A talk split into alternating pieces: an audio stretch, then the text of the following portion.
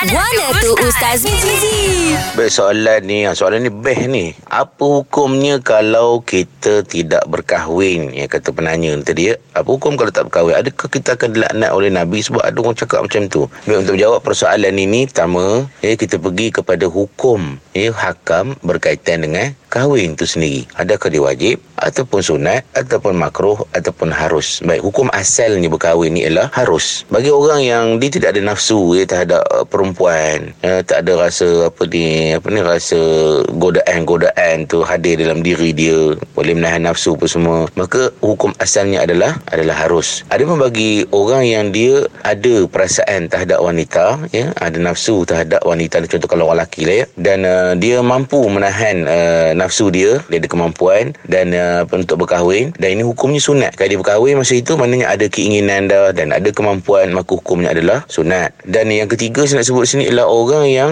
dia ni godaan nafsu ada dan dibimbangi kalau dia tak berkahwin akan menyebabkan dia melakukan perkara mungkar dan maksiat. Ya, contohnya zina na'udzubillah ya. Ataupun bimbang jadi program siri ke. Ha ni bahaya. Na'udzubillah min minta lindung dengan Allah. Maka hak jenis gini diwajib berkahwin. Ha, jenis gini uh, saya sebut tiga dia ada, ada beberapa hukum lagi lah. Ya. Kalau kita nak sebut juga kita sebut jugalah. Ya bagi orang yang tak mampu ya nak berkahwin. Ya, tak ada tak ada tak ada kemampuan segi sudah harta kemudian dia ni pula memang tak ada nafsu ada penyakit pun semua. Ya, kalau berkahwin akan menyebabkan mudarat ya, kepada pasangan hidup dia maka yang ni diharamkan berkahwin ha, ni tak boleh kahwin. Ni memang apa dia menzalimi orang ya, implikasi tu kesian akan menyebabkan ada yang dizalimi. Baik adakah ya, uh, kalau kita tak kahwin akan dilaknat ya, oleh apa oleh nabi ataupun oleh apa-apa sajalah sebenarnya uh, dalil-dalil ataupun hadis-hadis ya, ada yang apa yang yang mereka dakwa ya bahawa hukumnya akan dilaknat itu sebenarnya ya, dalilnya tidak sahih dan sebagainya lemah. Cuma kita nak beritahu bahawa uh, kalau kita ada kemampuan kan dan kalau kita ada apa ada perasaan kata orang kan, maka berkahwinlah sebab itu adalah sunnah Nabi sallallahu alaihi wasallam. Kecuali kalau dah kita usaha tak mampu juga tak ada orang nak kita tu tak apalah kita serahlah pada Allah Taala.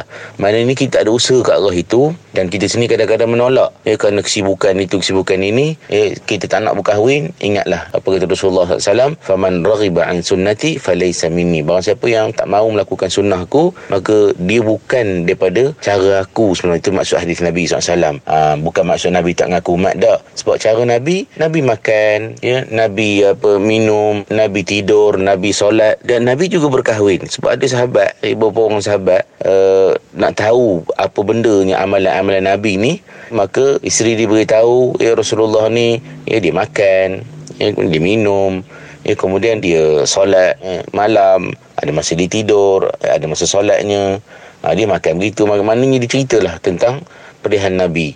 Maka mereka merasakan mereka nak buat lebih daripada itu lagi. Ada yang kata aku nak puasa selama-lamanya. Mana nak puasa tiap-tiap hari lah. Ha, tak nak miss setiap hari sepanjang tahun. Ada yang nak semayang apa nak semayang malam ni tak nak tidur-tidur. Dan ada yang tak nak berkahwin Ha, sebab apa nak tumpu pada pada ibadat dan seumpamanya.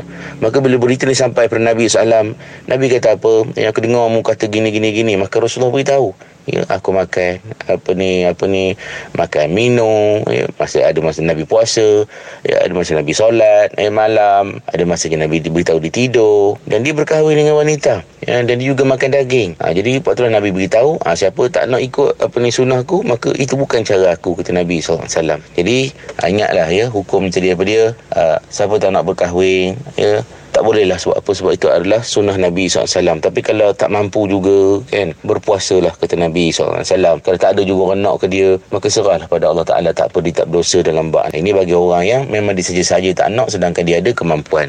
Ha, kita moga-moga boleh menjawab persoalan. Wallahu Ta'ala A'lam. Ada persoalan dan kemusykilan agama? Dengarkan Kuala tu Ustaz Mizi. Setiap Ahad hingga Kamis jam 7.10 pagi hanya di Gegar Pagi